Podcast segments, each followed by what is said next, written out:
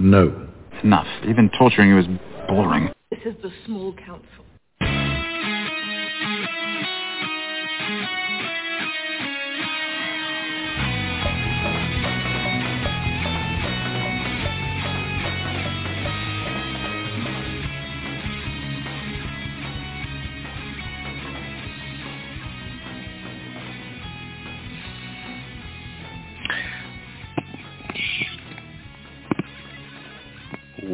Welcome back, everybody, to another episode of Small Council Radio. This is Dave, your host, and I want to thank all of you guys for continuously coming on and listening to us, you know, yabber away about random ice and fire topics. And today's topic is going to be about Gen Con 2022's uh, preparation for it, because uh, it's only about just over two weeks away.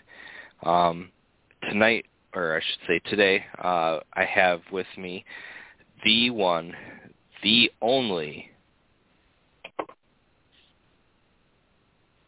And his name is John Cena!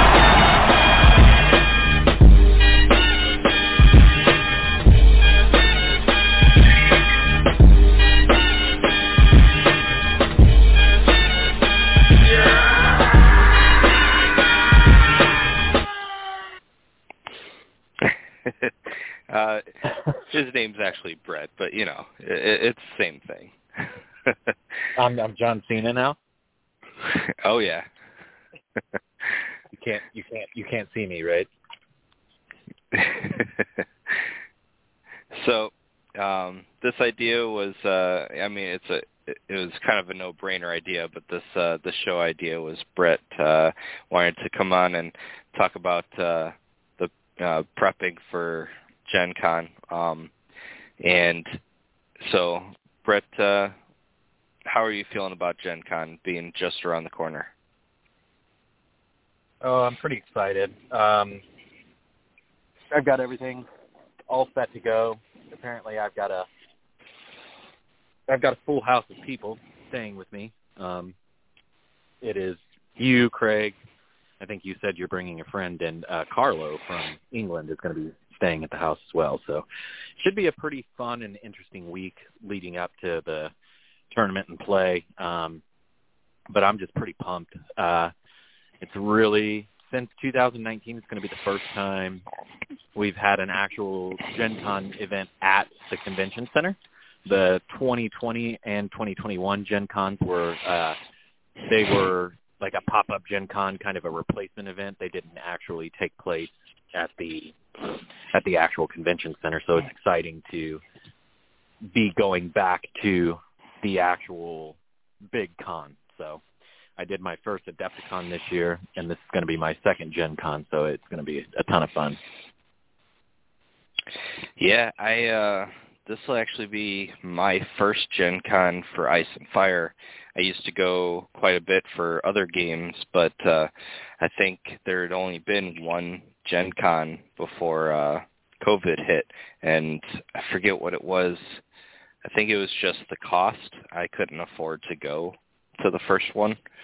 Um, you know, cuz I didn't know Brett as well, so I couldn't stay at his place and um you know, just a bunch of other factors. And if you don't, if you have to buy a hotel, drive yourself, gas, uh, parking, food, uh, event ticket, if you do all that by yourself, I mean, I would not blame anyone for not going.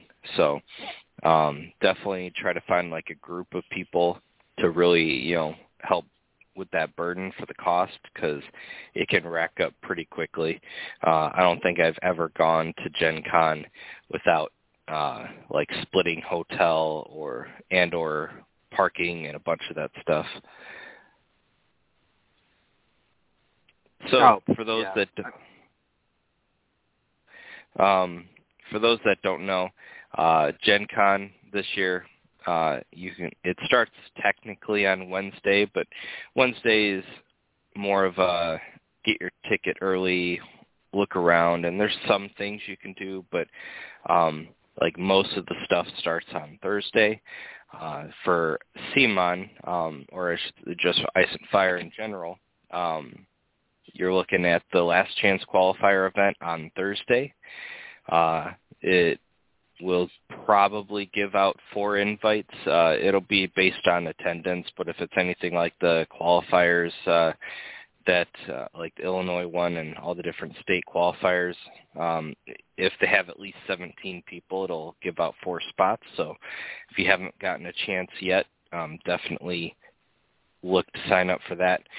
Um, and then the main event will be on Friday. Um, which will be, I believe, the rounds will be determined on attendance. And then the top 16 players will make it to the finals on Saturday, which I believe will be single elimination.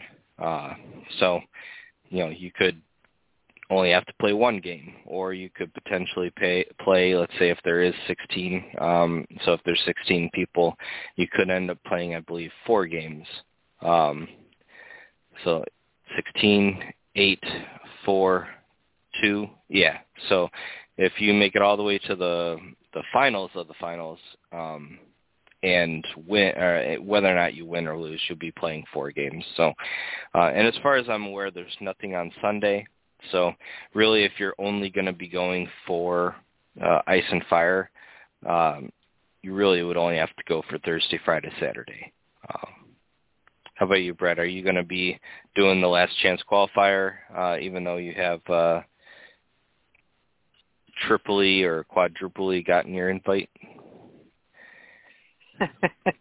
yeah, I signed up for it. What what what can I say? I'm a Song of Ice and Fire junkie. I mean, I don't blame you. I signed up as well. Um, it's not like if anything, even if you've qualified, signing up only helps other people because the last thing you'd want is for like no one to sign up, there to only be like 12 people, and then only one person get an invite. Whereas if everyone that's qualified that's already going to be there all just signs up and we easily hit that threshold, we can get four more people into uh, to qualify because if you have already qualified and you get a spot, again, it will grandfather down to the next place that didn't get one. Um, so that and it's a nice uh, way to uh, test out some some last minute ideas of uh, things that you might want to do on the next day. So I would say to anyone out there that's kind of listening that's listening that uh, has already qualified, definitely consider uh, doing that tournament if you hadn't already. So, Brett, uh, what would you say is the like the number one thing you could do to prep uh, that isn't game related? Number one thing to prep that isn't game related.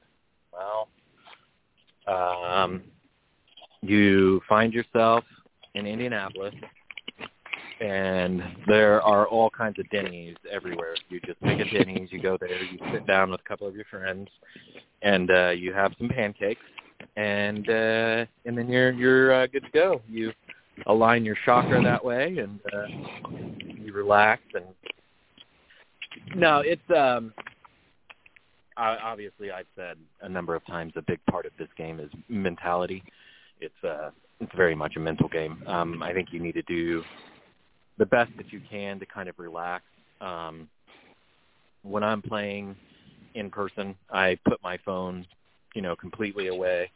I don't ever check any messages or do anything during the game. Um it's just a whole a whole vibe being being in that zone. So I'm not really sure. I mean, whatever you have to do to get into your zone, whatever you have to do to kind of clear your mind and, and focus on the game that's in front of you, um, is what I would recommend. I really do think it's a good idea to go out with, you know, like-minded gamers or, or friends or whoever, and uh, have some breakfast or something beforehand and, and kind of loosen up, make some jokes, have conversation um, it's what I've always done before a tournament is the traditional Denny's breakfast. had a feeling you were going to say, uh, you know, pancakes. Uh, you know, you probably keep a couple in your pocket just in case. yeah, uh, pancakes. uh, also, um, on with us uh, uh, came on just a minute ago. Uh, we have Craig. Uh, it's been a while. Thank you for uh, coming on. Yeah, it's been a little bit. So, how about you? What what would you say is something that you like to do to prep that isn't necessarily game related? Well, as uh, you guys just mentioned, Denny's for breakfast.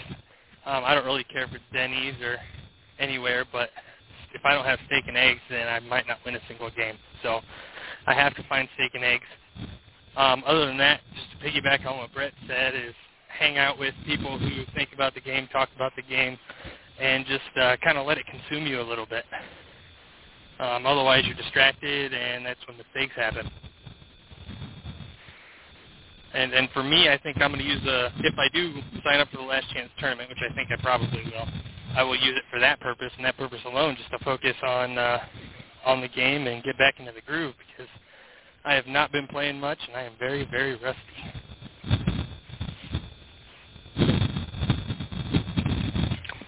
Yeah, I hear that. Uh, how many rounds was LVO?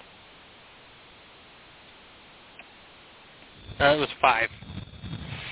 So yeah, so I've I've heard that uh, somewhere that you've only ever played five games of Ice and Fire ever. That's true. And that's and that's it. Yep, those are the So only games uh, I've ever played. Yep. So you're currently undefeated at- for you know forever. You're yep. the person. And I got lucky. The person. the person that uh, uses your profile on TTS isn't even actually you. It's uh, it's probably Brett. Yeah, I loaned it out to him. Um, every loss on there is certainly his.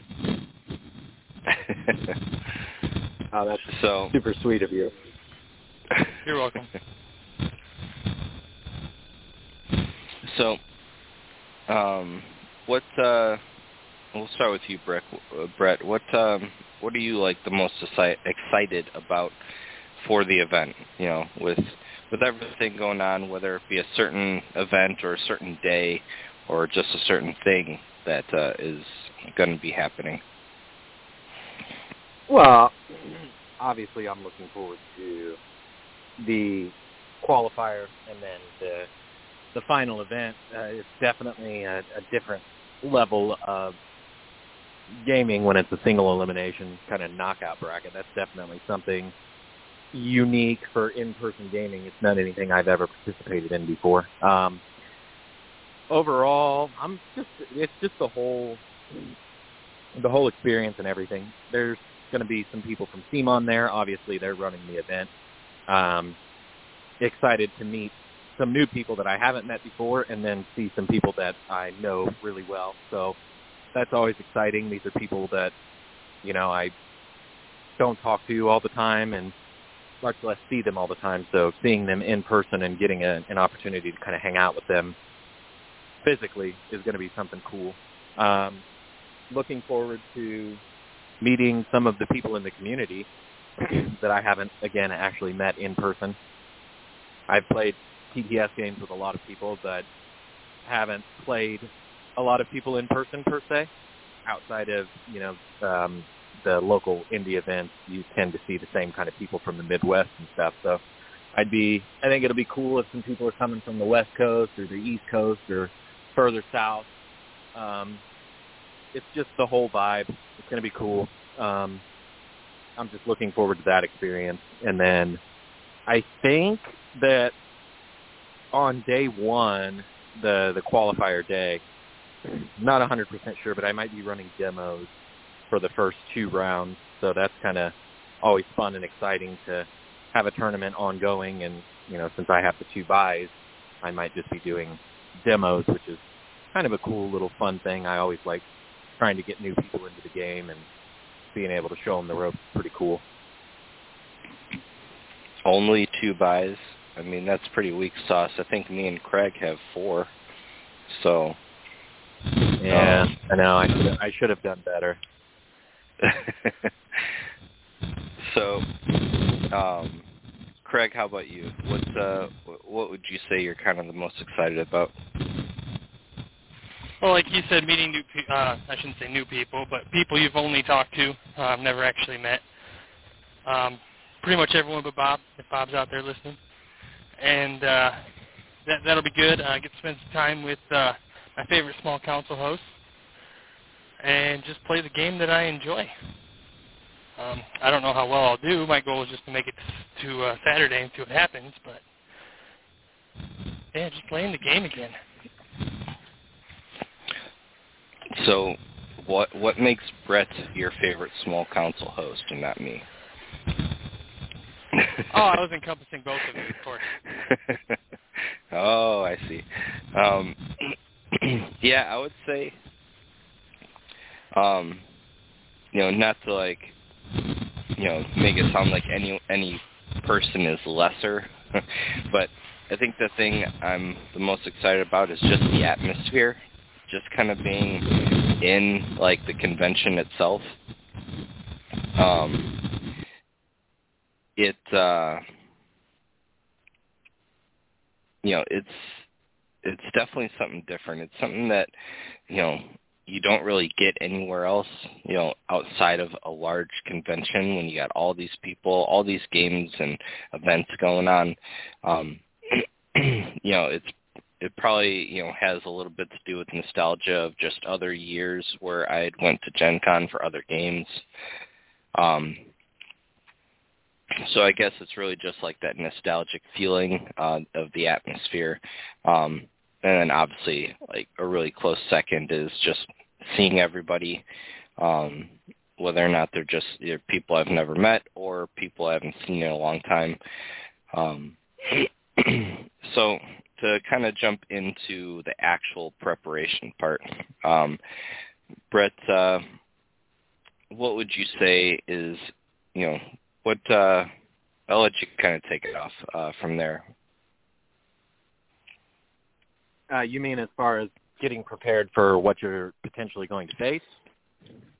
Um, either just any any prep, whether it be what army to choose if you're on the fence about that, um, what you might face, uh, just just any prep in, in particular, wherever you feel you wanted to start. Sure. Yeah. Um, I think, of course, the army that you choose is, I mean, always the, the the primary reason that you choose the army is because it's the army that you own and it's an army that you like and you enjoy playing. Um, I think there's some debate overall and differences of opinions in in various channels and various uh, play groups, things like this. Who's the most powerful? Um, of course, you'll have you'll always have people playing, you know, whatever faction they believe gives them the best chance to win. Um, I think overall, if you ask most people, the debate would probably hinge around Night's Watch and Free Folk, uh, who's the best. Uh, you could throw Baratheons into the discussion as well, um, as just being a very, very powerful, good faction that kind of does everything. And I think Lannisters are actually surging a good bit too with that Heroes box. Uh, Kevan and Addam certainly helped uh, pull the Lannisters kind of out of a little funk that they were in. So there's there's a case for them as well. Um, but uh, I mean, being honest, there's there's so many different routes that you can go. Um, you can either play play something that you would consider kind of a, a meta list, uh, meaning something that you have seen, excuse me, have played yourself and have seen work, or you've seen someone else pilot it, and so you know that that list kind of works. The other thing that you can do is something I've had the tendency to do in the past, which is just kind of a hard skew list. Um, if you study the the meta and you study what's winning tournaments and you study what people are bringing and you kind of keep a close eye on that, you always have the option to just do a very hard skew, something that counters those top lists that you're not necessarily expecting.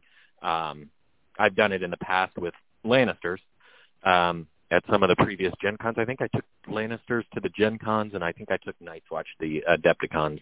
But I think the last Gen Con that I that I won was with Lannisters, and I brought Pyromancers. Um, they definitely weren't considered a good, strong meta choice, but at the time, uh, Starks were kind of surging, and it, a lot of it hinged around Tully Cavaliers.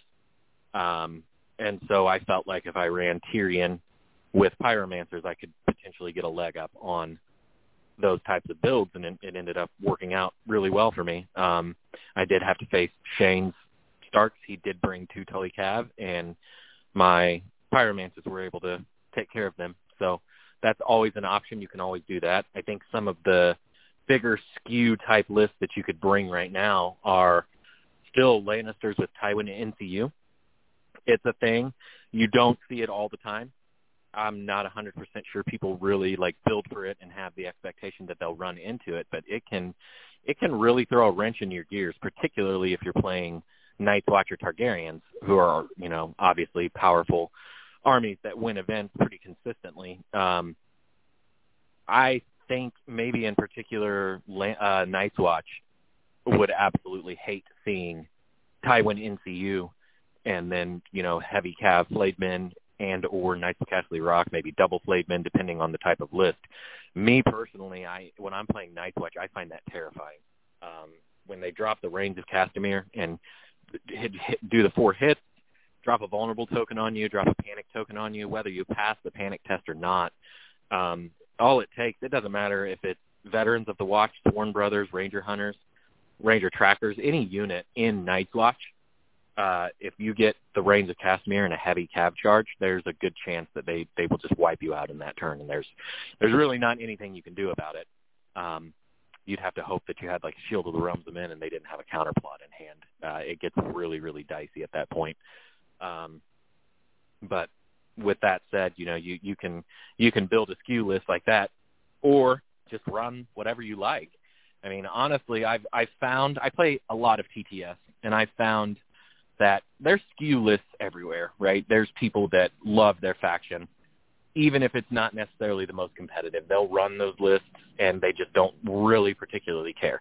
Of course, they want to win, but there are there are people who play the game for the fluff. They play the game because they like certain models. They play the game because you know they run a certain commander because they like that character, not not necessarily how they function in the game and you can find yourself being surprised by those types of builds. It's not something that you necessarily account for. Um, and then I, I know that I've referenced this in previous shows, but uh, take for example my my clubmate Gary. Um, I'm not going to say that no one else ever did it, right? But his list at Adepticon, it was the first in a long time that I've seen a four combat unit to NCU list do as well as it did, make it as far as it did, and it was really a nightmare to face. Um, so you will, I, I think you will see those types of lists. Not only you know because Gary's going to be there, and I think he'll run something similar with a few adjustments here and there. But I, I think there's a chance that you see those like just really crazy skew lists.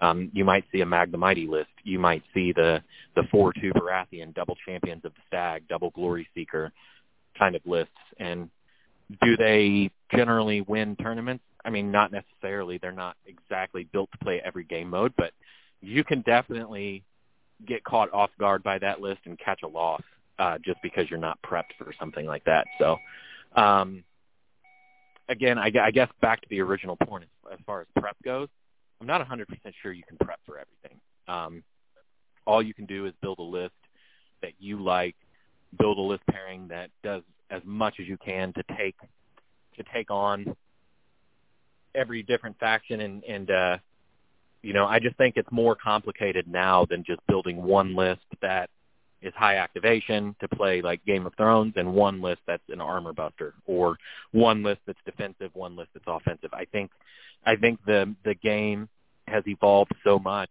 that I really don't know that there's a like a perfect two list pairing. There's not a two list pairing that's going to cover all bases. No matter what you do or how well you build your list, there is going to be some skew list, some even maybe not even a skew list, some list out there that's going to be a hard counter to your list and no matter what it's going to be an uphill battle. So overall I think you just bring what you like, bring what's worked for you and I mean, you're just going to have to play the game. Yeah, I would uh I would agree to that. Like, you know, just played a uh uh the old card game I occasionally reference uh you know, it got discontinued a couple of years like I don't know, like a year before Ice and Fire came out and uh just recently had like people from all over the country come out and do um you know, basically do a, a a huge tournament in the sense of it was still only like 24 people, but that's huge for a game that's dead and for people that literally came from basically all corners of the of the states uh, to come play it. Well, the same thing is true from that as in the tournament coming up, and that's you know outlaw the smaller sample size you have of a tournament, um, the more an outlier has a chance to really do well. Um, for example, when the game was alive, uh, you know, we'd have hundreds of people in the tournament, and it was almost always like the same three decks with some variations uh, for like 90%. And then there'd only be like 10% of people that were running kind of a somewhat of an outlier. And they generally would do very bad. Um, you did maybe have one percent of the ten percent of the outliers that might you know kind of surprise you, um, but generally that was not the case. But now that the game is um, you know discontinued, you have such a small sample size that these outlier decks are really you know because the reason the outlier decks, or in this case, an, uh, an army list, can do well in a small uh, sample size is that uh, you know your opponent, like you said, Brett, you can't prepare for everything. And if you are trying to prepare for the most commonly seen thing, um, let's say probably Free Folk or Night's Watch or Baratheons, and you decide to bring uh, an outlier Stark list, um, it's a, a decent possibility that you're going to catch your opponent off guard, even if they're a great uh, player. Like you're still going to catch them off guard, and it's going to be like, oh, great. Uh, I don't really have an answer for this, or you know, uh, it could be like a, an all-out retribution style Greatjon Umber or something. Not that that's like a huge outlier, but it's definitely something that people could overlook and not really plan for. Um, and it just gives the outlier lists uh, kind of a like a sneaky back door to winning some games. so that is one upside to a smaller player sample. Really takes some of the strength away from like the usual uh, uh, lists out there um, you know, I I want to say, um, you know, depending on who you are, like me personally, sometimes uh, uh, I would say a lot of times my lists can seem pretty goofy. Um, I just have like a, a particular way of building lists that uh, you know it kind of just I guess favors favors me a little bit. Um, you know, it, I kind of run kind of in an in between, like a half meta, half like outlier, you know, I'll find some like goofy thing to do, but in like a great faction, um, and you know, it kind of gives me that edge sometimes in in games, just because my opponent's not expecting it. Um, and I think uh, you know, I think doing stuff like that can be can be very important. Uh, Craig, uh, how about you? Uh, what are your thoughts on it? So you're talking about outlier lists and stuff of that nature. Uh, Brett once said on Discord, I believe it was, that tournaments in the United States, uh, unlike Europe, are very much like the Wild West in that you never really know what you're going to run into. Um, I think Brett, uh, you have your finger on everything all the time, and was it yesterday or two days ago you posted uh, estimates on what you thought uh, who would run run what faction of the people you knew were attending, and it looked like a very wide spread. I mean, I remember there were a couple Baratheons on there, a couple Free Folks, kind of a little bit of everything except for neutrals, and that's that's kind of what you get with the U.S. playing tournaments in the United States. Um, outlier lists, um, although as far as the meta is concerned, are considered outlier. To me, they're more expected. Um, and so with that in mind, when I prepare a list, I have one list that I'm comfortable with that's kind of good at everything but great at nothing. And then I will use that list most of the time. And um, although it's not great at anything, it'll be good enough at whatever my opponent's weakness is that I can kind of leverage that. That being said, there's a couple of factions that I personally struggle with.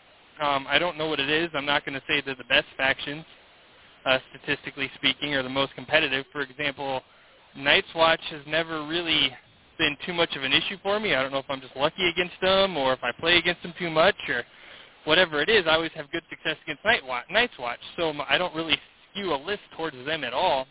Um, there's a couple other factions like that, and then there's some factions that really statistically aren't that good that that get me far more often than they should. So my second list always kind of skews towards the two factions or three factions, whatever it happens to be, that I'm expecting to see that I know I personally struggle with, uh, if that makes sense.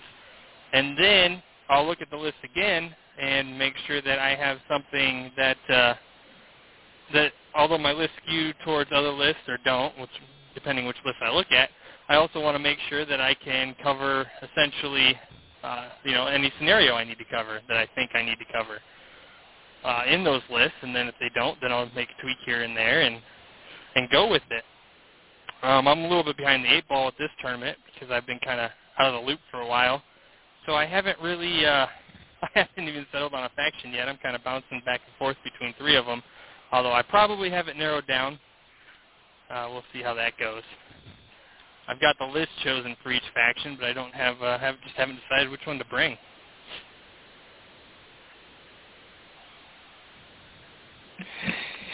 Yeah, I think I think I mentioned it before. I'm kind of stuck between two different factions, but I do know for a fact we'll play both. I just don't know which one I'm going to play for the last chance qualifier and which one I'll play for the main event. Um, you so, could play three. Did they officially announce that? I think so. We'll ask Brett. Brett will know. Yep, so I know did. there like yeah. a, a rumor yeah. going around. So no, it's it's, it's not a rumor. It was confirmed on the Song of Ice and Fire tabletop miniatures page, the CMON's actual page. That you are allowed to change lists. So you mean you can you can change run, everything? You could, yeah, you could hypothetically run three different factions if you if you really wanted to. For anyone listening, what what Brett is talking about is that you can run uh, one faction and any lists on the last chance, and then you can run a different faction and different lists on the first day of the uh, nationals, and then you can run another faction and any lists on the second day of the uh, nationals. Not that you get to like run different armies and uh, three lists all, you know, for one event, but each event will be Yeah. basically separate separate from each other. Yeah, each of the events is considered a separate event. You can change your list and your factions if you if you so desire. I mean, this is probably I'm probably like in a, a very small minority, but that bothers me a little bit. But that's probably just coming from a card game background. Uh, just because like the uh, the second day is basically top cut. It's just because there's so many rounds, you got to make it a second day. Um, it wouldn't be realistic to try to fit it all in one day. Um, but in a card game, you have to whatever it was that you played in the in the main event, like the main portion, is what you would have to play in the in the top cut. But it is what it is. It's not like a huge deal to me. Um, just like one of those small little like, oh, that's weird.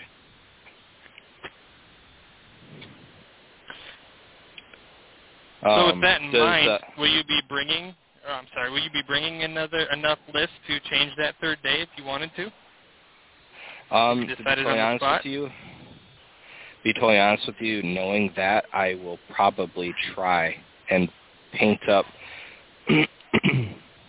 um, 40 points of because I've already mentioned on here that the two factions I'm leaning towards is uh, Greyjoys and Free Folk. Um, with that said, um, because not to toot my own horn, I'm very confident that I will make it to the second day. Um, whether or not how well I'll do on the second day, well, you know, who knows? But I'm confident enough that I'll make it. You know, if there's not to like knock the event because there was only so many invites. Um, do we have a total count of how many people are in it? I know Bob had like a list, but I couldn't find it anywhere. But I last I think it's like saw 25 to 30 is the guess. I think. Yeah, I'm Yeah, not, I'm so it's like- we- I don't think we have So a comprehensive list. let's just say 32. Uh, we'll just round it up to that number, uh, even though that's not like a round number, but we'll round it up to 32. Um, and that means half of everyone that plays on day one gets to go to day two. Um, and I'm pretty confident that I'm not going to do that bad. uh, so with that said, um, knowing that I will almost guarantee be playing the three days, uh, I'll probably save. Uh, I'll probably run something goofy on the last chance qualifier. Then I, I shouldn't say goofy. That's that's a little misleading. Um, a little bit weaker on the totem pole because um, I think Greyjoys are really low on stats right now, but in my opinion, they're that's a little deceiving. Uh, I don't know if you guys would agree. Uh, it just depends on what you're running. Um, uh, and then I'm running Free Folk, which are really high. So I think my next faction to I don't know, it'll probably be either Starks or Lannisters. Starks, if I can't get 40 points of, Lan- uh, you know, two lists worth of Lannisters painted up before then, because I'm still working on the two lists of Free Folk I'm painting. Um, but if I can get it painted, I would definitely love to run uh, Lannisters to kind of show off the, the paint scheme. And that either one of those lists would be what I run on Thursday. But I just finished uh, painting all of the the trays for my Lannisters and then basing them and everything. And I painted a while back. I painted one of every single model from like all the different units to see what the scheme would look like. And so I'm super excited to get to them eventually. They're the next faction after Free Folk that I'm going to paint because Lannisters have always been very Lannisters have never been number one on my totem pole of favorite faction, but they've always been very high. But with that said, uh, or I'll just kind of throw this question out there, and then either of you can answer. What, uh, if you guys even want to say, what are you guys planning to run as far as just faction? Uh, obviously, I wouldn't ask you about your particular lists.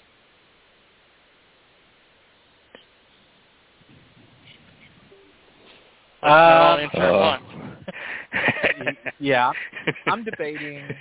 I'm debating um, Night's Watch, Free Folk, and uh, possibly Targaryen, Starks, Lannisters. I can't really decide. Um, or you know, I'm I might just do what I always end up doing and just go with Night's Watch because that's what I have painted and that's what I like. I, I really can't decide. Um, I would like Well, to run Free Folk at least one day. Um, but we'll have to. I would have to get the Free Folk army from Shane, so that's another thing I need to. I would need to make sure that's fine with him and make sure he's not giving it to Cameron or somebody to use. So So in other words, everyone listening, Brett will possibly be playing any faction that isn't neutrals, Baratheons, or Greyjoys.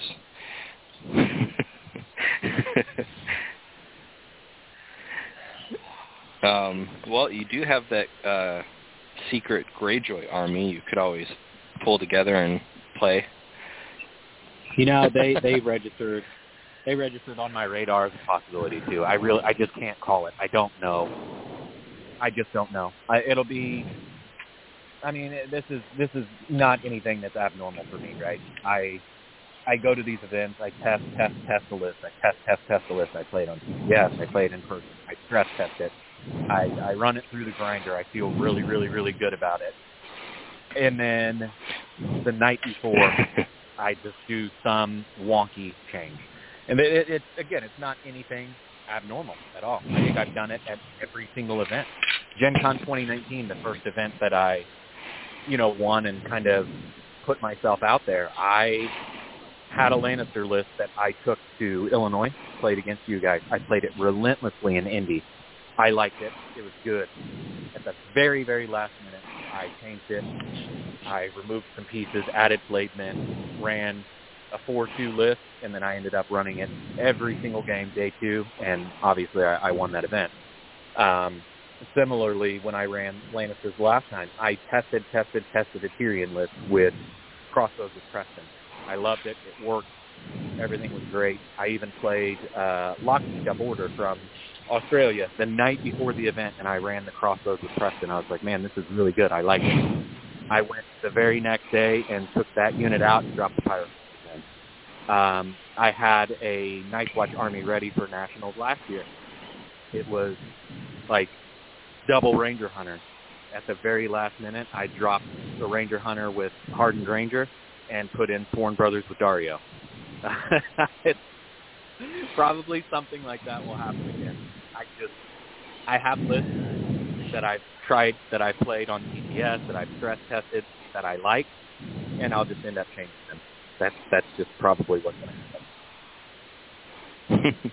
yeah, I know all too often. Like there's before a lot of the tournaments, you'll ask me like between two options, and I'll give you and I'll tell you, okay, this one, and usually you pick it, and usually it does well for you. Um, so I definitely get that. Uh, I'm not that much that way with Ice and Fire, but with uh, like the card game I used to play, I was I was definitely like that. Um, you know, I would not pick I'd be doing last minute changes or even changing the entire deck uh, to something different, similar to like changing the faction, like the day, the day of, you know, the morning of. Um, whereas this one uh, with Ice and Fire, I do a lot of like mulling over, like leading up to, but normally by like the night before, um, I usually have it kind of set in stone. Which is weird because uh, normally from the people I talk to, like my friends and stuff, usually if you're one way with a game, you're that same you're that same way with all games.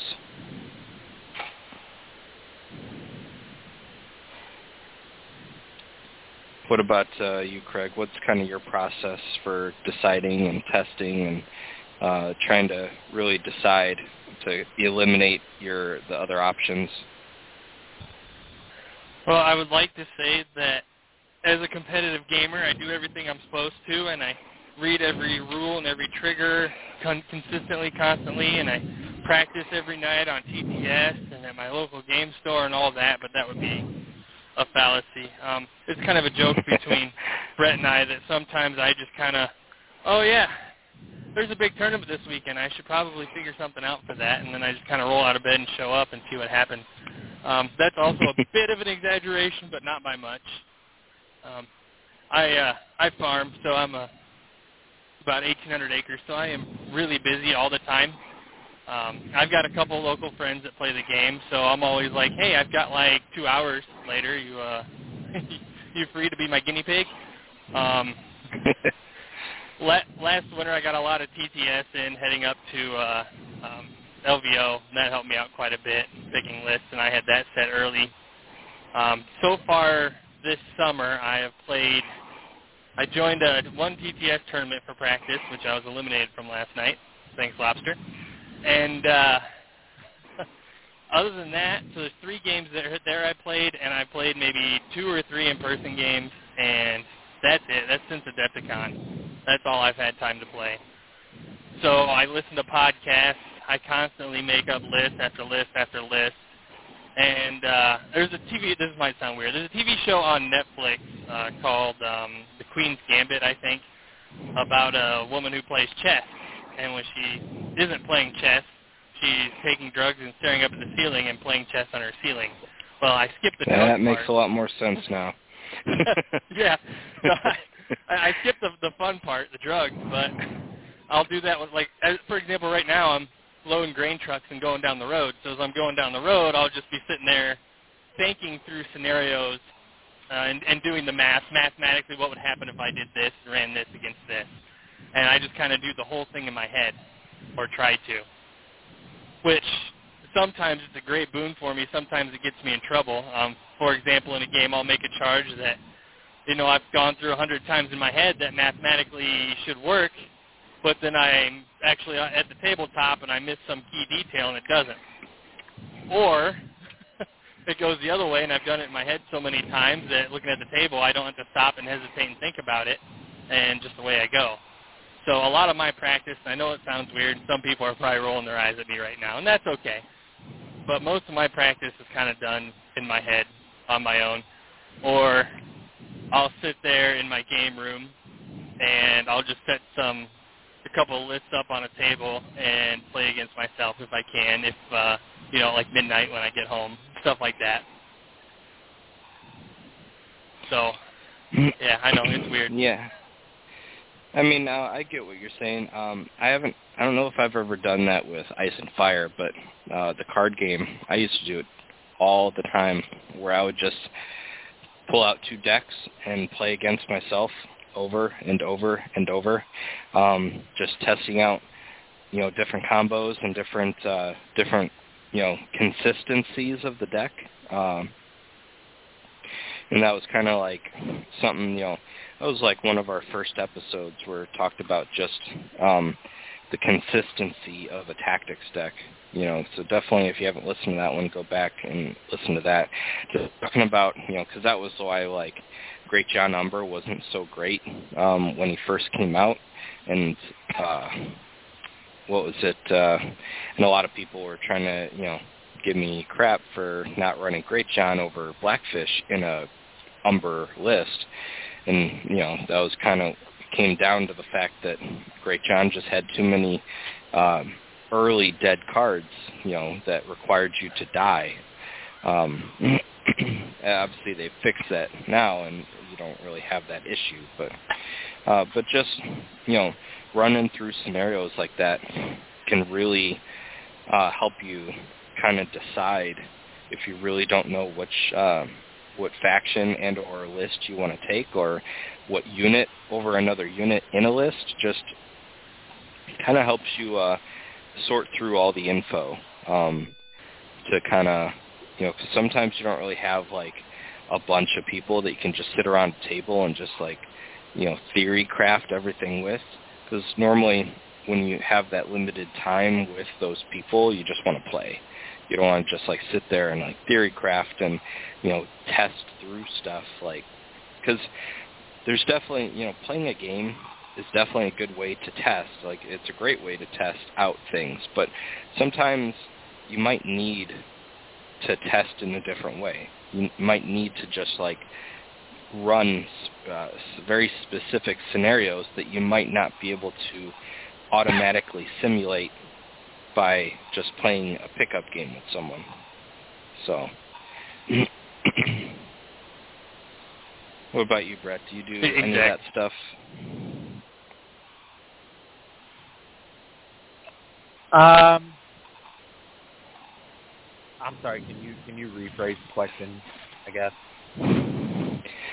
Um, y- like, do you uh, like uh, Craig was saying that you know he uh, will run scenarios through his head constantly to uh, kind of you know figure out um, like uh, his chances of doing things and just uh, you know and I was mentioning like you know doing uh doing it to like figure out what units you're you know you want to run over Okay. other units or factions or Yep. lists.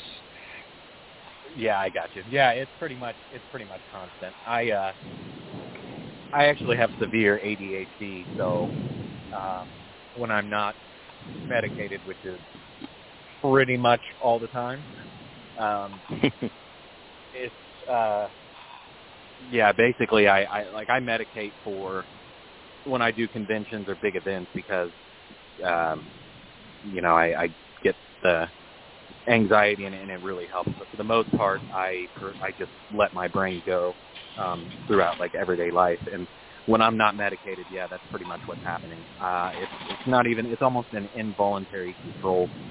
Um, I did it when I played Warhammer too. Um, you're just constantly running through.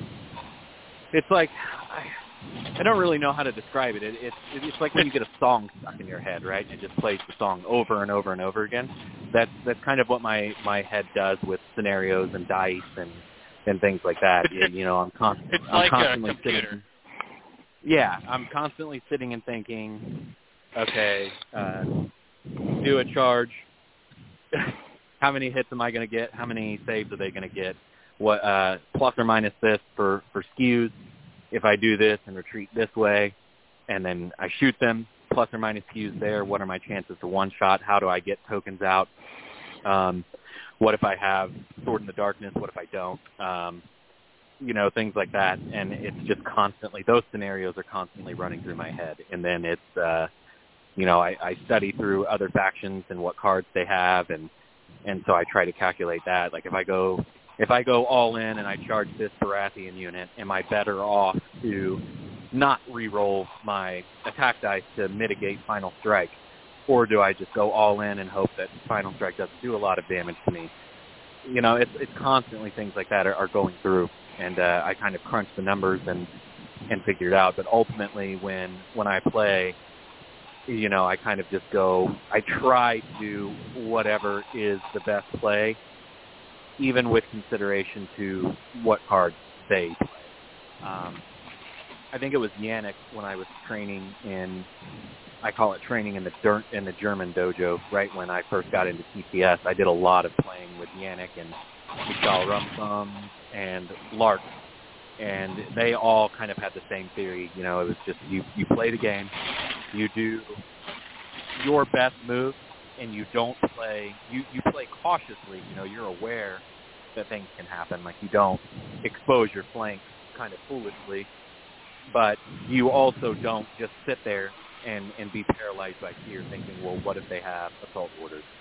If they have assault orders, this could happen. So I should just not even go in and make this play. You just make the plays that are available to you, I think. And sometimes bad things happen.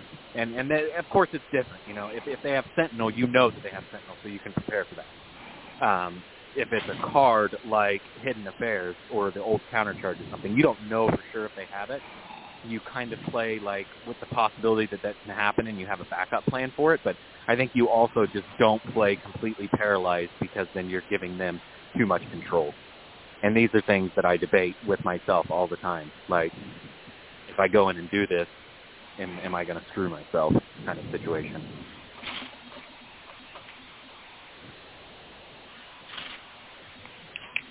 Yeah, I mean, I would say I agree. Um, the only time I I normally will let like the fear of something like that prevent me from what I'm doing is if like that you know because sometimes this can be the case but if that one mistake like if the, let's say okay if they have this card or if they don't have this card awesome. But if they have it and I yeah go head first into it then basically the game's over. You know like if it's going to be game changing normally it's better to you know err on the side of caution. But you know you just kind of have to weigh the you know weigh it out. Like the the benefits and uh, downsides to to making the action based on the likeliness that they have a particular card. You know, and that kind of goes um, that kind of goes hand in hand with you know checking their discard pile. you know, or remembering if they've already played a copy of a certain card. Um, because you know, with a 20 card deck, if one's already gone, um, they only have one more copy. Uh, checking how many cards have been used, how many are left in the deck, how many are in their hand. I'm just kind of uh, calculating out what the likeliness is that they have that card.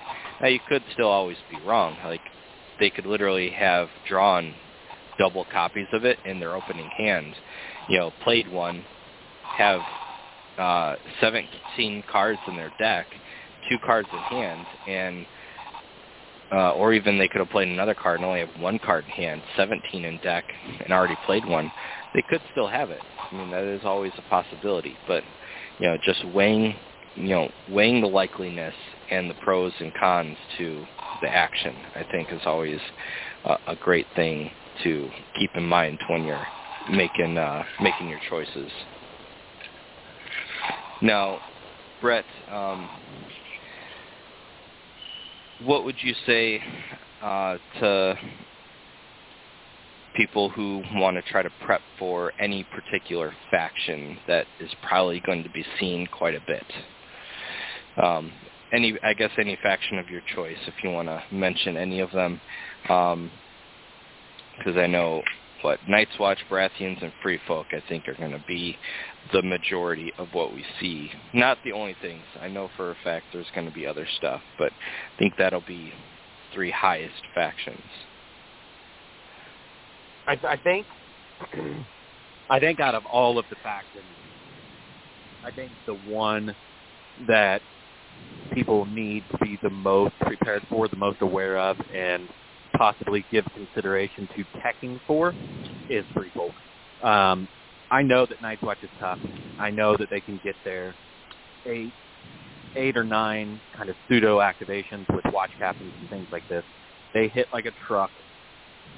But at the end of the day, Night's Watch, if you're seeing an eight or nine activation Night's Watch list, very good chance that it's probably 44 weeks at best. You're not really seeing eight activation Night's Watch lists that are 60 wounds. You're really typically not even seeing 48. You're seeing a commander in a unit with 12 wounds, watch captain in a unit with 12 wounds, maybe another watch captain, which is only 36 wounds, but that's 27 points. And then maybe you, you'll see cold hands or ghosts and then some NCUs. That's only 40 wounds. Um, and I know that it's 40 wounds that can be difficult to get rid of, but again, at the end of the day, Night's Watch is tough. They hit hard. They can alpha strike. They can do a lot of things, but they it's just a few units. Uh, when you kill a Night's Watch unit with a watch captain or you assassinate a watch captain or something, you're easily taking out an activation. If you kill the unit, you've dropped two activations. Um, having played Night's Watch a lot in the 2021 landscape, along with Board Commander Bob from Ohio, he and I have had a number of discussions about it. And, and sometimes as the Night's Watch player, if you're running, let's just say the Jon double hunters list, which is always popular, Jon and hunters, hunters with a watch captain. If you lose one of those Ranger Hunter units early, like say round one, round two, probably realistically round two, if you lose that unit, you, it's almost impossible for you to win the game. Um, definitely not impossible because I just played Greyjoys and he killed Jon first activation of round two, and I managed to pull the game out. But I had mercenaries with a watch captain, and I had hunters with a watch captain, so I was able to string some stuff together and make it happen. But a lot of times that's just not going to happen. Uh, in particular, if you've got you know the those two units and then solos, you're just not you're just not coming back in that game. So yes, you need to keep Night's Watch in mind, but there are some pretty hard counters for Night's Watch. Uh, Drogo with Selmy NCU in particular can really shut down a Night's Watch army like that and just completely cripple them. And then Drogo goes and starts killing attachments, and it's, it's very hard for them to string together anything after that. Free Folk, on the other hand, generally you're seeing 60 to 72 wounds to start.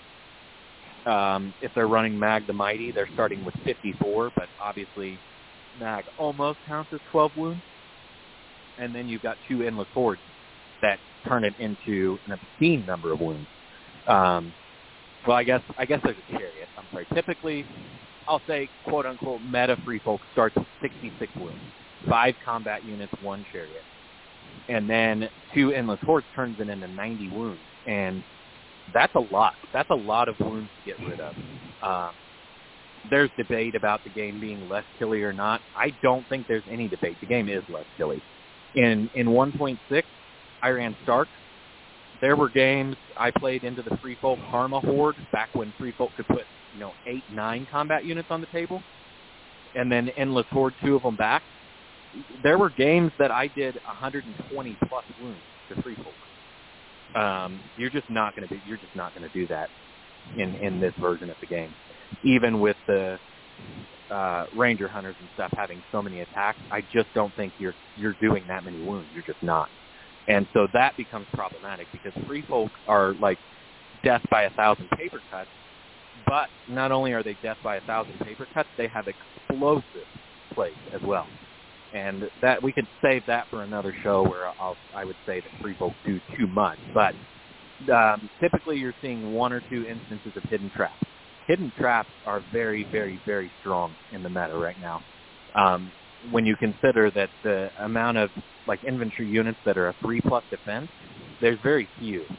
So for the most part, you're seeing infantry that's four plus, five plus defense. When they take four hits from hidden traps, that that's a lot. And now they work on ranged attacks as well. You've got things like dark archers that are six plus defense. There's a good chance that you shoot a unit of trappers and you take more wounds than you do to the trappers because of hidden traps. And then you've got hold the line from the Thenns, the ability to cycle hold the line, and then you have the chariot that can literally, I mean, if it's in the flank and a raid leader's involved and they have their many in hand, they can one-shot any unit in the game.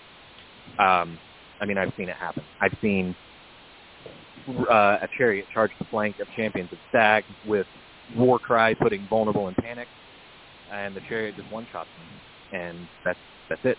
Dead unit, eight points. Um, but I think Craig kind of experienced that a little bit last night because Wildling Diplomacy did four wounds to his screamers, and then the chariot charged into them, and he played There's Too Many and killed the like just like that. Um, that type of stuff that can happen. Um, how do you build for free folk? That's a difficult question. I'm not not even really 100% sure how to answer it. I think I think they struggle with heavy cabs um, if it's got activations, right? So the Baratheon six activation list with, with heavy cabs, they will get a chariot to the flank or to the rear, no problem. So in that case, the heavy cab isn't doing a lot. I think they struggle against like a seven, eight activation list that has Knights of Casterly Rock or Tully Cab or has one Champions of the Stag or something like that. That can be a little bit more difficult for them to to get out and kill, but I don't know. Um, you asked me the wrong question here. I just can't give you good. I can't give anybody great advice on how to beat free folk because I think Mance free folk in particular are by far the strongest thing we've really even seen in the game. You know, minus the Othell double crossbows, and I think they're right on par with each other just for just how difficult it is to beat and if you don't have a list that's specifically tech for it and it's played well, you're just not going to win. And I, I catch a lot of flack from the guys in my group when I say that, but that, that's just reality. You're just if a free folk player is a good player, and you're not tech to deal with free folk, you you just will not win the game. You won't win. They they they whether they table you or not, they might not, but they can still they can still do enough killing to prevent you from killing them, and then they'll just beat you on the mission.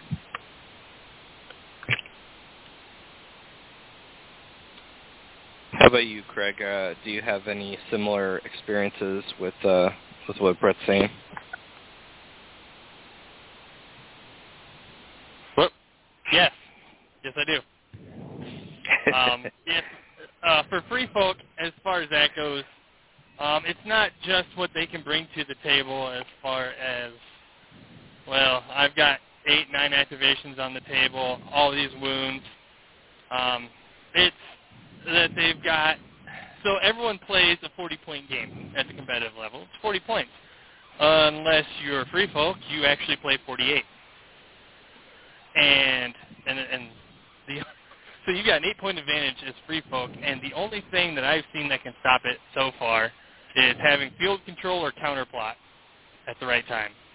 And if you don't, then you're pay, you're playing with eight points less than your opponent. So to build against them, I would suggest having one of those two cards in your deck, if not both, if possible. Um, if you're running something like Starks or something like that uh, with, that doesn't have access to that, uh, I don't know. Um, the, the other thing they do is, you know, he said death of a thousand paper cuts, and he mentioned the chariot charge. Um, the amount of damage that output that they can do with four-point units is kind of mind-boggling. You know, their four-point units with their tactics deck can do, you know, they, they can outperform six, seven, eight-point units. It's kind of nuts. Um, and then it's like, okay, well, they're all infantry for the most part, except for the chariot, so I'll just outmaneuver them. And like, yeah, actually, no, I've got Lady Val, so good luck with that. so I don't know. I wish Not I knew, but that, I don't.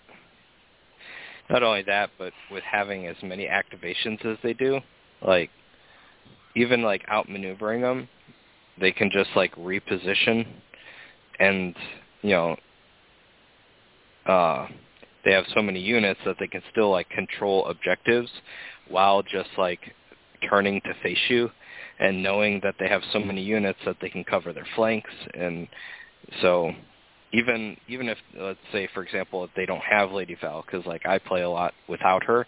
And that's I'm kind of explaining it in um, from experience from what I do. Um, and that's just you know, you have so much on the table that you don't even really have to worry about flanks. Sometimes, unless your opponent has like ride-by attack, like they can't even get around you. So, um, you, you know, trying to like shoot past a unit like you could in a lot of other games just isn't doable in a lot of free folk matchups. Um, but to kind of expand on some of the answers, um, you know, I play Free Folk a lot uh, recently, and I would say uh, Baratheons have a good shot. Um, uh, traditional Baratheons, with the um, amount of tokens that Baratheons throw out, and then having Final Strike, um, you can really uh, punish your. And then the the Queensmen and Kingsmen having to the last to really just stick around. Um, Lightbringers for the uh, panic, uh, the vicious arrows, and then arcing some panics. Uh, they can do quite a bit of damage. Um, I would almost even argue that even though you're running, um, and this would kind of help you with, uh, with Night's Watch too. Um, you know, instead of running like a R'hllor commander, you run uh, uh, Stannis uh, uh, rightful, is that what he's called the the starter box Stannis. We'll say that. If you run starter box Stannis and you can get his tactical approach on, um, now you have auto wounds not only for potentially giants if they're going to run giants, but also just for champions of the stag. I think he's going to be a very underrated commander that's going to help you with practically everything um, so if you're a Baratheon player out there, not that I want to help you Baratheon players because uh, lately you've been giving me headaches, uh, um, I think that will be a very uh, clutch and underrated commander going into this Nationals will be the starter box Stannis. Um, just tactical approach, the token play, uh, and um, just uh, was it Will the One True King? You know, he has a lot of cool things that he can do. And I think uh I think he'd be perfect uh mid mid play or like a mid uh like a hybrid type list that can handle um horde or armor. Um because the free folk, you know, I'm not saying it's going to be this easy answer against free folk. I don't think there is such a thing. I don't think there you could just be like, I'm going to tailor this list to be anti-free folk, and you know it, it would probably give you a really good shot, but it's not going to be like, oh well, you you don't stand any chance, You're, or the free folk player doesn't stand any chance. So I would just say if you're if you're a Baratheon player out there and you're looking for like a really good all-comer list, just a, just starting with um, uh, starter box Stannis uh, is is I think a great start, and then either Queensman or Kingsman. I would personally say Queensman. Um, some light bringers, and then run some other cheaper stuff because you want to try to, if possible, you want to try to get to um, uh, eight activations. Though Stannis side of things, it's very hard to do that without like running the Dragonstone Noble. Um, especially if you're talking, um, uh, you know, because my favorite thing to put uh, uh, Stannis Commander in uh, the starter box one is uh, Bastard Scrolls. Um, you know, especially if, if you put tactical approach on on them. Now you're shooting uh, four shots, three up, panic test. They become vulnerable. You get to charge. Uh, you charge. You um, can then do three auto wounds, six attacks, hit on threes, vicious. Uh, it's not as dangerous as it used to be, but that still is a lot. Um, you know, between two panic tests, three auto wounds, a vicious panic test, uh, two, you know, ten total dice between the range and the melee. So definitely keep that in mind if you're kind of on the fence of what commander you want to run as a Baratheon player. And this goes for obviously the main event or the uh, um, the last chance qualifier. Now, to talk about Baratheons, uh, or uh, we'll start with you, Brett. What uh, what would you say to people who are trying to prep and are having trouble with Baratheons? What would, what advice would you give them? Well, I want to I want to trickle back to free folk real quick and just and just point out a couple of things. Nope, nope, too late, too late. Oh. as far as as far as playing the free folk match, I'm going to say something, and I think that a lot of people would vehemently disagree with what I'm saying. But unless you play Targaryens or a faction that has counterplot that you can counterplot Endless Horde, um, because Targaryens can play field control and basically eliminate that card. Outside of that, I think if you're playing Free Folk, a lot of a lot of people have this idea that on your round where you go first, you have to cover the horse to prevent them from bringing the raiders on. I think my my honest opinion on that is I just wouldn't even bother. If they they're going to play endless horde if it's in their hand, they're going to play it no matter what you do. Um, even if you take the horse that round, they'll just save the card, and then they'll play endless horde at the start of their next round. You're not going to prevent them from playing it unless you have field control or counterplot. You're just not. Um, I think you actually kind of play into their hands a little bit when you take the maneuver zone and don't really get a benefit from it. Because a lot of the times, it's not going to do much for you. Even if you're playing like Ranger Hunters that have quick fire, you're going to use the maneuver zone and, and spend your quick fire there. And I guess you get some economy out of it, but at the same time, now when you do your attack and charge, you're not going to have the quick fire at that point. I just, I'm of the opinion that trying to play for the maneuver zone opens up the swords, the money bags, and the letters for them. And I think overall it's just not worth it. I think you, I think you just play your game, and you don't give up the swords to take the.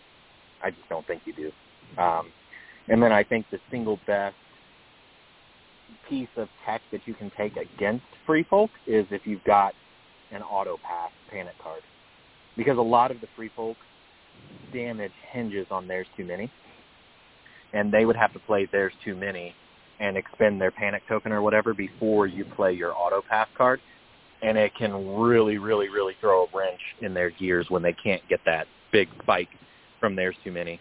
I, it kind of makes them mortal, as as I would say it. They're they're unlikely to be able to finish that unit off without that big six wound panic test. Yeah, well, especially uh, not only would not, not only would that help you against uh, there's too many, it'll uh, segueing into the Baratheons, it would help you against the Melisandre matchup too, having that auto pass. Because remember, Melisandre can only happen six times in a game, and a lot of times it, the game will end round five, so she's only happening five times.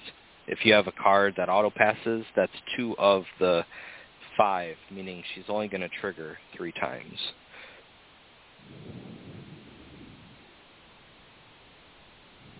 But yeah, what were you going to mean, say, Brett?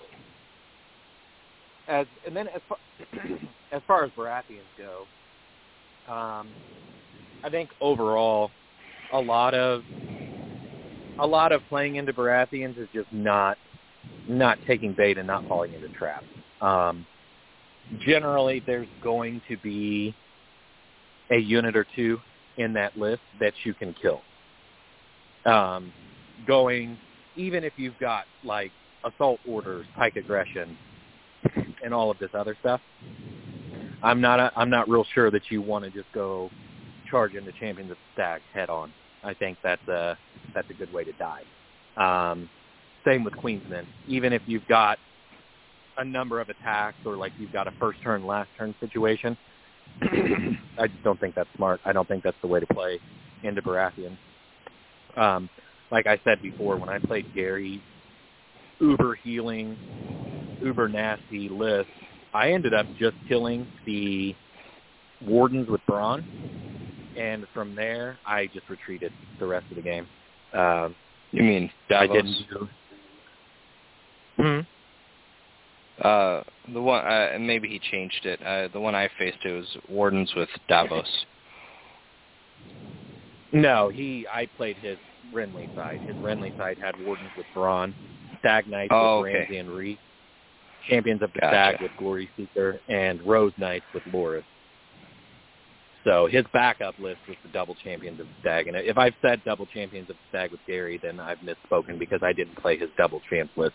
This was his Renly side list that was he's got expert duelists to deal with Night Watch and stuff. And he did kill both of my watch captains with expert duelists, but I still I just didn't go into his trap. The trap of attacking Loras and then the Glory Seeker healing Loras and then Loras healing himself when he attacks.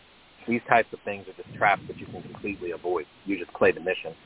Um, I think if you can kill one of their units and drop their activation count, so that it's more difficult for them to set up really high tempo plays, you can just kind of out survive them. Because yes, champions of stagger nasty. They put a vulnerable token out. They have critical blow all the time. But depending on what faction you're playing, it can be pretty difficult for them to actually get through more than one unit. So sometimes you have to play that survival game. Yeah, I would say uh, very uh, durable, um, uh, cheap units would be the best thing to try to throw at these champions. I mean, not to really give any, uh, not necessarily to give any more tips or strengths to free folk players, but I think one of the attachments that's underutilized from what I've been seeing is the uh, Walrus Chieftain in a unit of Raiders. Makes it a five-point unit that resilience on top of making them a six-up morale and negating their extra wound, throwing that into a champion uh, unit and just sitting there and wait while it try uh, while it takes like three turns to eat through you and then not give up a victory point is like the number one way to just ensure these champions uh, of the stag go nowhere and do nothing uh, all game. And all they did was kill a five point unit that uh, didn't even give up a victory point. So um, if uh, and to just uh, kind of you know expand, if in your faction, if you have something similar, obviously you're not going to have something that's insignificant. It's it's nowhere near going to be as efficient as that. But if you have something similar, that's I would say probably the best thing to do. Or you could go uh, Craig's route and just run circles around them.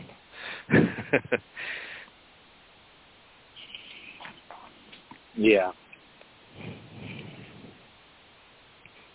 Craig, you still there with us? Yeah, sorry, I was working. No, you're good. So But yeah, um, it, as far as Baratheons go, uh, champions of the Stag too. Um, I don't charge them 90% of the time, I let them charge me, and I know that's kind of not how you play this game. But when it comes to them, I just figure I'm not going to kill them anyway. So I would rather receive a weakened token than a vulnerable token. And I just try to drown them with weakened tokens. And so they're not Nice. hitting me very Yeah. hard. I'm not vulnerable. I'll be okay.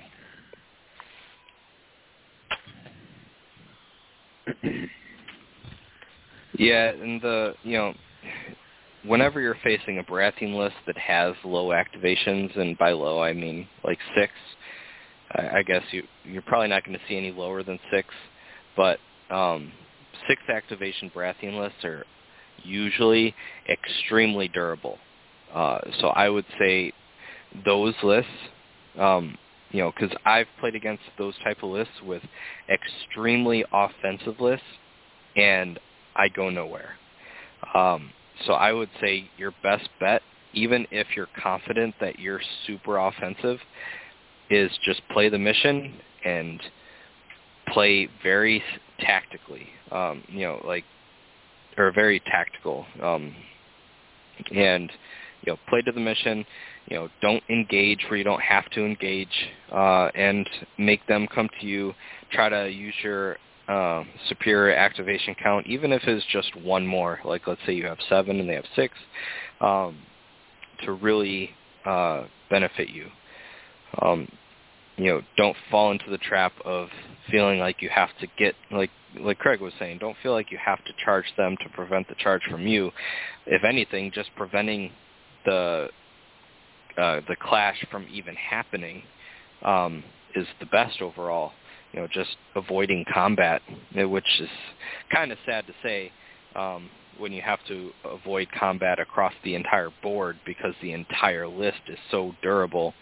That's a little sad. Just you know, I understand like that's a sound tactic against like certain units, but when the entire force is that way, it makes for a very, in my opinion, I know everyone has their own opinion on like the way the game's played, but for me that's not very fun. It's a very boring game to have to like not engage your the enemy. Um, but it is what it is. Uh, but that's just that would be my advice if you're going to be facing these low activation, high durability uh, Baratheon lists. And don't uh, don't take to the last for granted. May only have two times that it works, but you know with the amount of healing uh, that can go on, and you know you can get stuck in that combat for like the whole game uh, if you're both durable. Now that could be your benefit if it's you know if your unit's like a, a nothing unit and it's like one of their bigger units, but generally you know you don't want to be stuck in a combat with these kingsmen or queensmen. Especially, like especially if the queensmen have any sort of an attachment in them to give them like a offensive buff.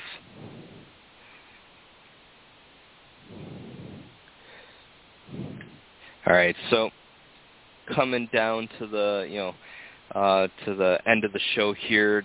Uh, so we'll kind of go around and just talk about kind of wrapping it up on uh, any anything we didn't touch on, Brett, that you wanted to kind of mention about uh, prepping for Gen Con.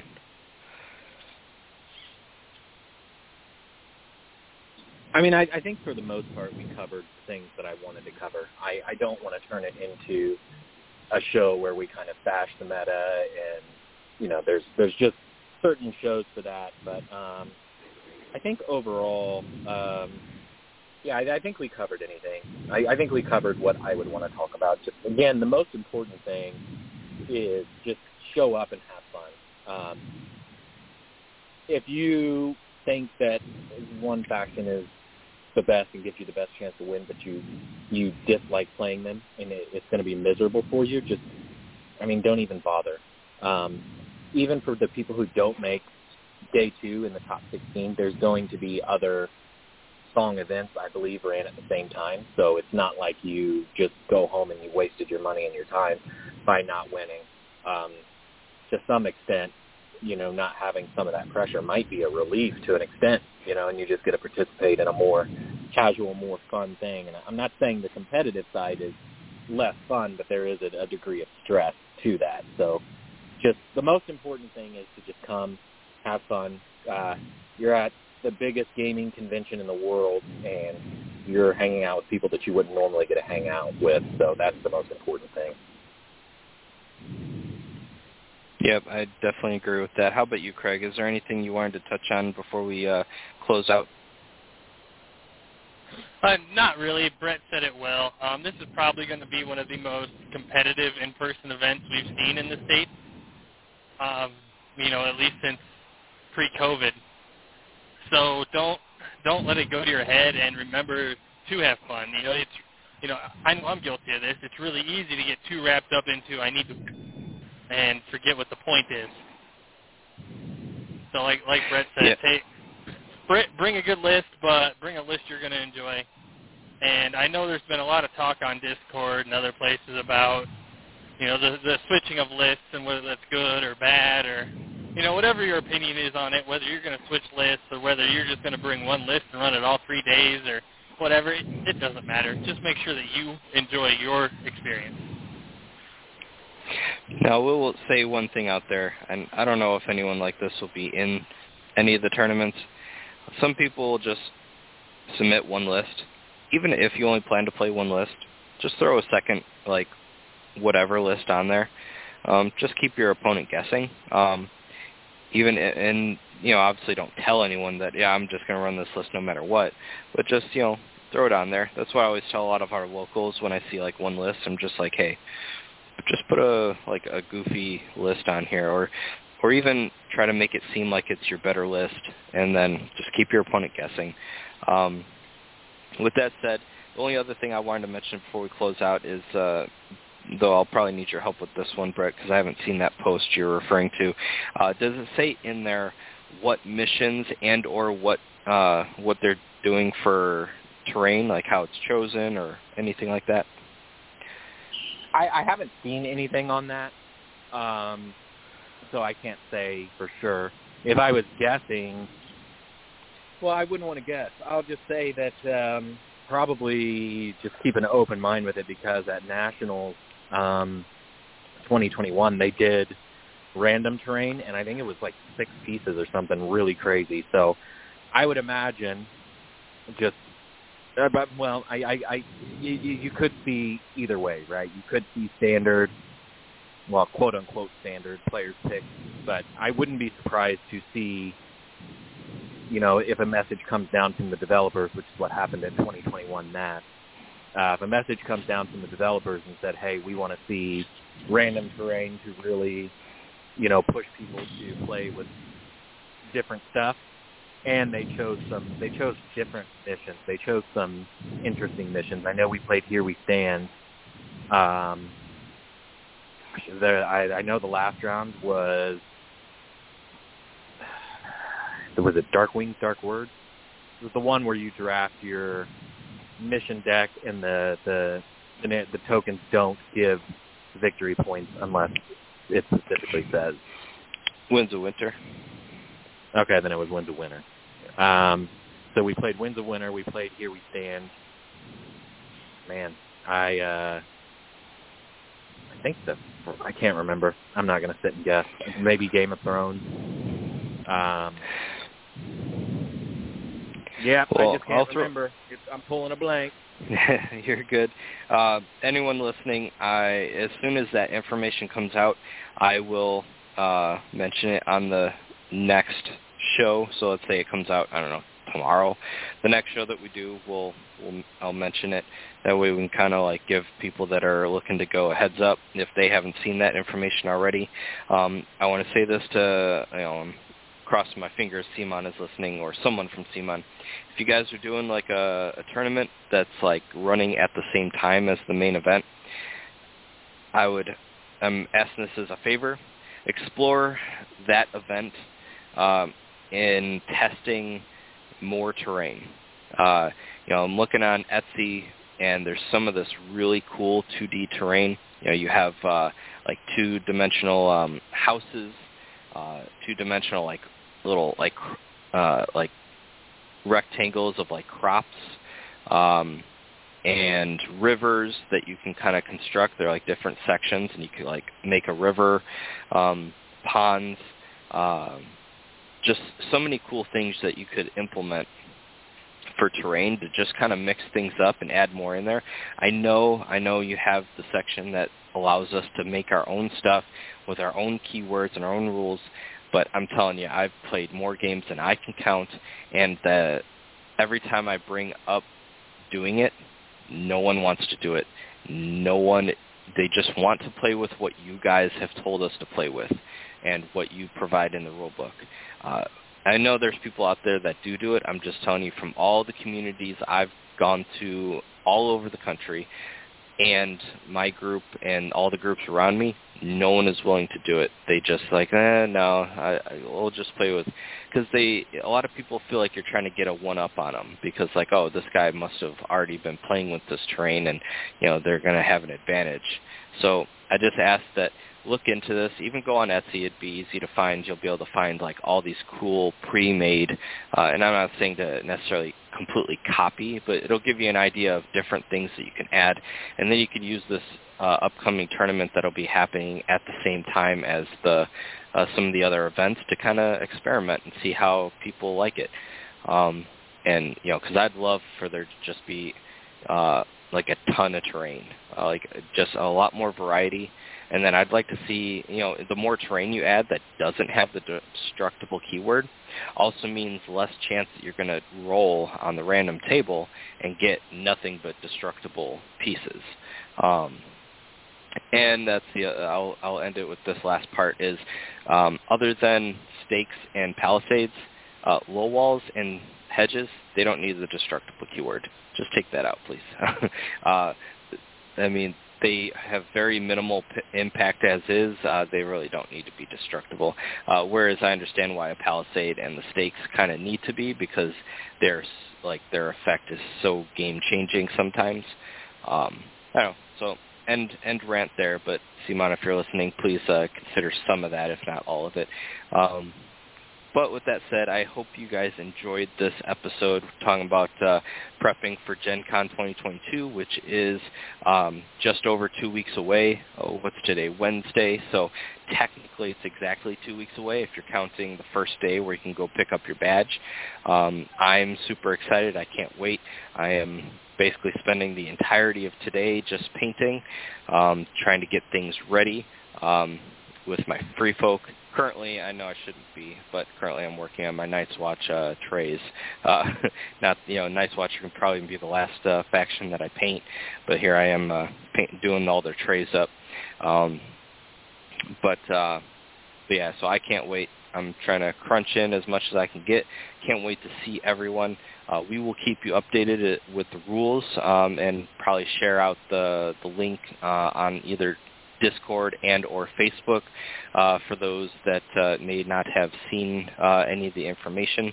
So definitely stay tuned there, and then we might have some cool giveaways coming up in anticipation for Gen Con. Uh, can't wait to see you guys there. Thank you so much, uh, Brett and Craig, for coming on. This is the Small Council Radio, and it is dismissed.